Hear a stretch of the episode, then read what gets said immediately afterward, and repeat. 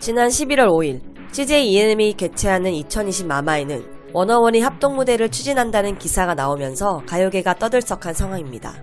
마마는 CJ ENM에서 1년에 한 번 가장 공들이는 빅 이벤트로 수년째 홍콩에서 개최하며 아시안 뮤직 어워즈라는 점을 강조해 크게 자리 잡았지만 지난해 홍콩 이슈로 일본에서 축소 개최했고 올해는 코로나19로 인해 국내에서 열리는데요.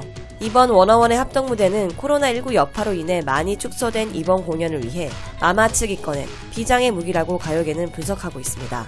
정확한 사실 확인을 위해 다른 매체들이 직접 CJ ENM 측에 확인해본 결과 관계자는 마마 때 워너원의 합동 무대를 제안한 것이 맞다.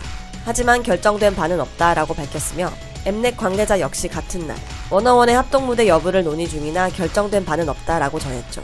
어쨌든 논의 중인 것은 사실이며 신드롬에 가까운 인기를 끌었던 워너원을 다시 한 무대에 올린다는 것은 의미 있는 일이기에 과거 일부 팬들은 기뻐하기도 했습니다. 하지만 정작 과거 워너원 멤버들과 기획사들은 합동 무대를 그리 반기지 않는 상황인데요. 워너원으로 활동했던 멤버들은 워너원 활동이 끝난 후 각자 소속사로 돌아가 새 그룹으로 정식 데뷔했거나 솔로 활동으로 활발한 행보를 보이고 있는데요. 하지만 마마 측은 멤버들의 상황과 의지를 전혀 반영하지 않은 채 진행하고 있기 때문입니다. 그렇기에 각자 활동 플랜이 이미 있는 상황에서 방송사의 밀어붙이기식 제안으로 난감한 상황이라고 전해졌으며 이에 한 가요 관계자는 회사나 멤버 개인의 사정으로 재결합 무대를 못하면 일부 멤버가 빠진 채로 재결합 무대를 할 수 있다는 식이라 여러모로 난감한 상황이라며 이번 소식에 대한 입장을 전했죠. 그렇다고 그 제안을 단칼에 거절할 수도 없다고 합니다. 빠지면 빠지는 대로 불화설이 나올 수도 있으며 CJ 측에서 무대 순서와 출연 여부를 두고 딜을 하고 있기 때문인데요. 한 매체에 따르면 이 딜의 예로 시상식 출연 여부와 원하는 무대 등을 놓고 엠넷의 새 프로그램에 출연할 경우 요구사항을 반영해주겠다는 식이라고 합니다. 또한 엠넷 측은 원어원 무대만 필요하다. 그룹 솔로 무대는 논의할 수 없다며 섭외를 진행했다고 알려졌습니다. 이에 또 한 가요 관계자는 방송사와 소속사가 긴밀한 관계를 유지하며 서로 상부상조하는 건 맞지만 올해 마마의 요구사항은 지나치다. 서로 필요에 의해 도움을 주고받는 관계지만 마마에 출연하려면 마마의 요구사항을 들어줘야 하는 게 전제로 깔려있고 올해는 유독 심하다.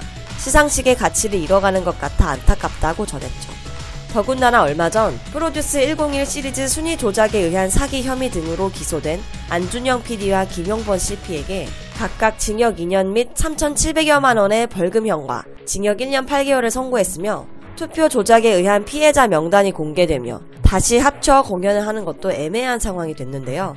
특히 워너원이 탄생한 프로듀스 102 시즌2에서는 13위 강동호의 순위가 조작된 것으로 밝혀졌죠.